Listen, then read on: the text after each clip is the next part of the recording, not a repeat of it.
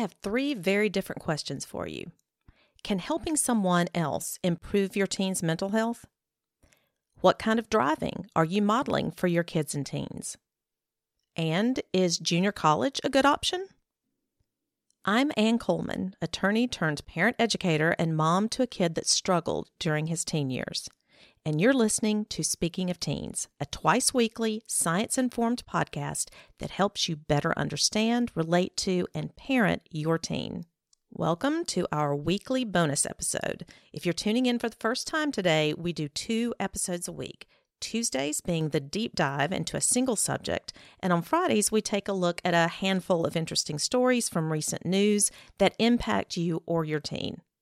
So let's dive into the first question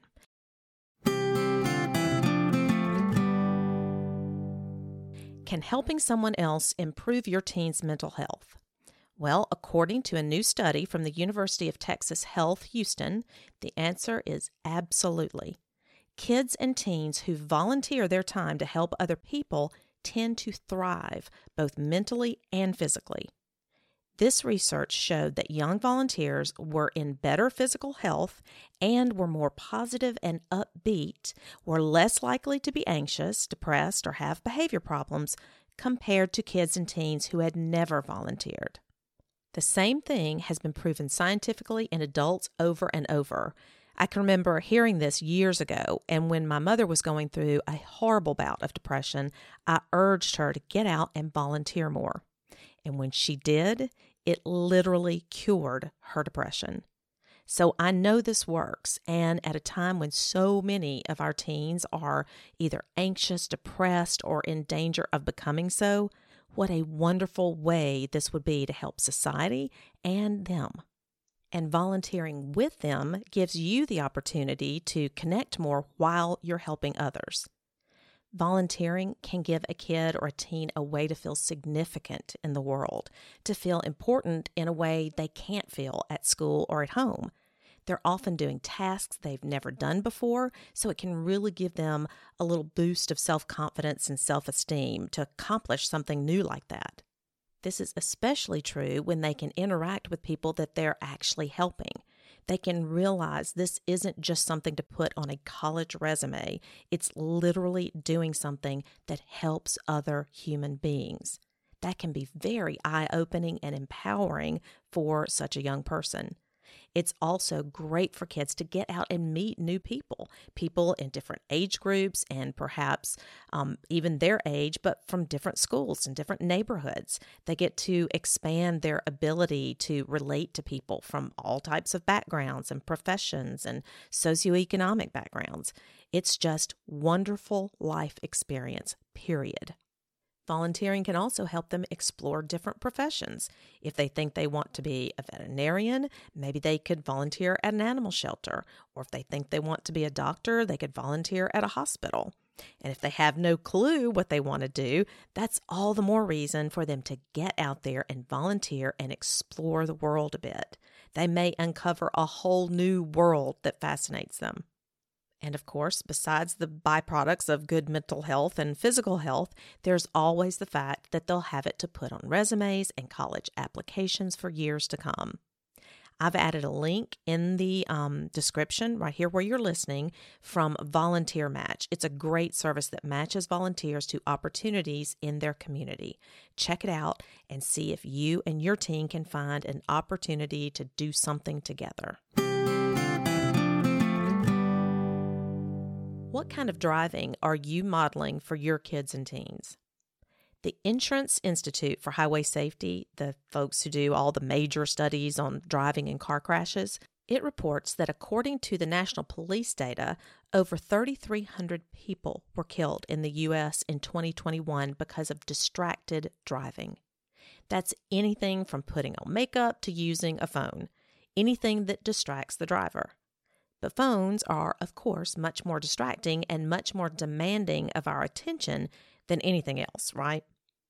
Well, that same police data shows that only around 380 people died in crashes involving a cell phone. Wait, what? That number seems really low, doesn't it? You know why? Because people don't admit to the police after having a car crash that they were watching YouTube on their phone or checking their DMs when they, you know, backed into somebody or something. So they might say, I don't know, I thought a deer ran out, or I was looking down at the radio for half a second, or anything but I was on my phone. The IIHS knows that number is likely much larger in reality because it's done tons of studies over the years with thousands of drivers and has found that drivers are two to six times more likely to cause a crash when messing with their cell phone than when they are not distracted. And that risk was greatest for drivers under 30 and over 64. But researchers have been curious in the past about how parents' driving behavior might be associated with crash statistics and how their behavior might influence their kids' driving habits later on. A study was published in 2019 by three researchers with affiliations with Harvard Medical School and Brigham and Women's Hospital, and it was eye opening. They conducted a national survey on distracted driving with 435 people, about 50 50 men and women. Roughly half were millennials born between 1981 and 1996, and the other half were Gen Xers born between 1965 and 1980. All of them had a car, obviously, had at least one child under 14, and had driven their child somewhere in the past 30 days. The question all were asked when you are driving and your child or children are in the car, how often do you text, read email, use social media and maps, and what's the fastest you've ever driven while doing any of those things? The higher their score, the more reckless they're driving. Again, they compared the results of the millennials to the Gen Xers. And guess what they found? Well, first, they found that obviously the higher the distracted driving score was, the higher the crash rate was for those parents. And which group had the higher scores? Yep, you poor millennial. You get blamed again for things that are really your boomer parents' fault. Millennials were more likely to read texts while driving, although there was no difference between millennials and Gen Xers for writing texts. Yet almost 60% of all the drivers said they were safe drivers, and nearly 70% said they use their cell phone less when their kids are in the car. And interestingly, 25% of millennials had used an app or a cell phone feature aimed at reducing texting and driving, while only 17% of Gen Xers had. None of this is all that shocking, right? If you're a millennial, you grew up watching your boomer parents using their flip phones and their bag phones in the console while putting on lipstick or eating a burger and fastening your seatbelt all at one time, right? You remember.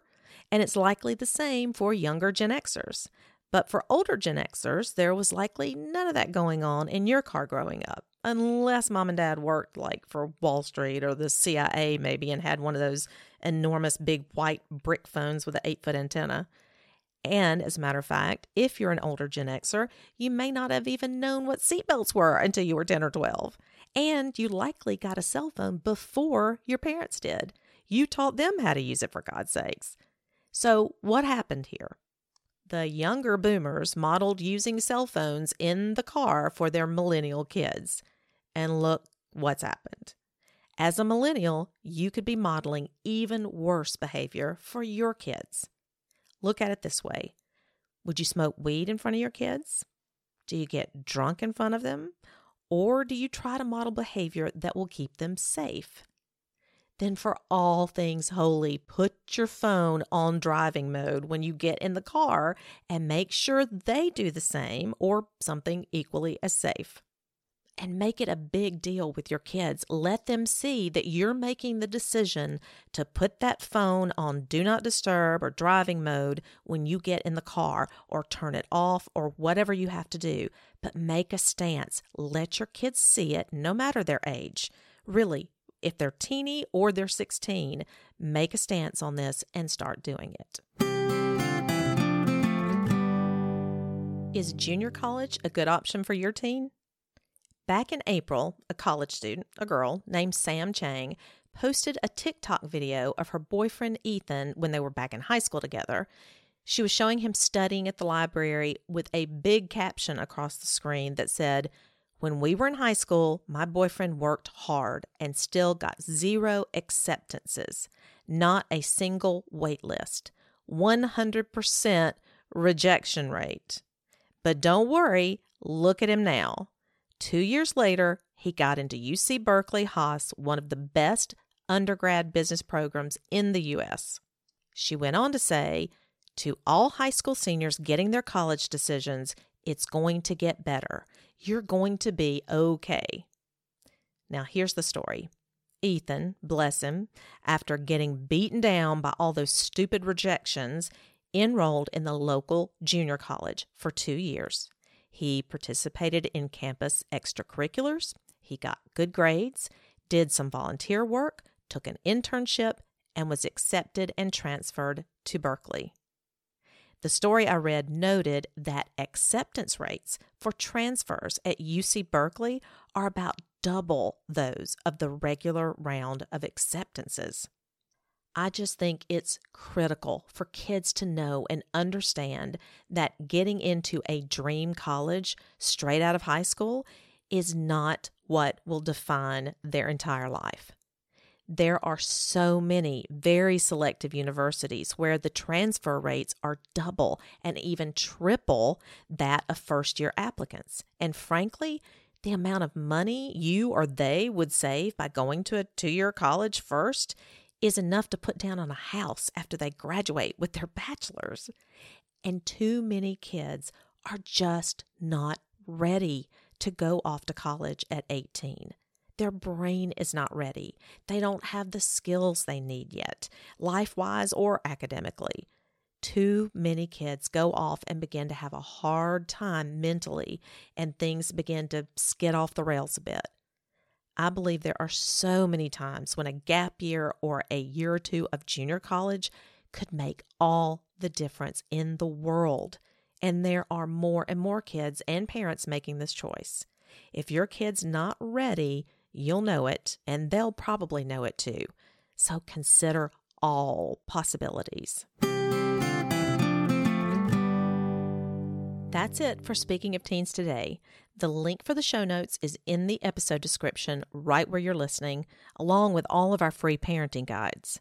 And thank you so much for being here today. I really appreciate it. And if you got anything out of the episode, please consider sharing it with a few parents or people who work with parents or teens. The more you share, the better chance we have at landing bigger expert guests to come on in and talk to you. You can join the Speaking of Teens Facebook group and get actionable advice to your specific parenting issues from me and from other parents who may have already achieved what you're struggling to achieve.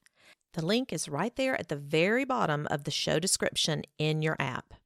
Speaking of Teens is sponsored by Neurogility.com, where I help parents build stronger relationships and decrease conflict with their teens. Our producer and editor is Steve Coleman, researched, written, and hosted by me, Ann Coleman. See you next time.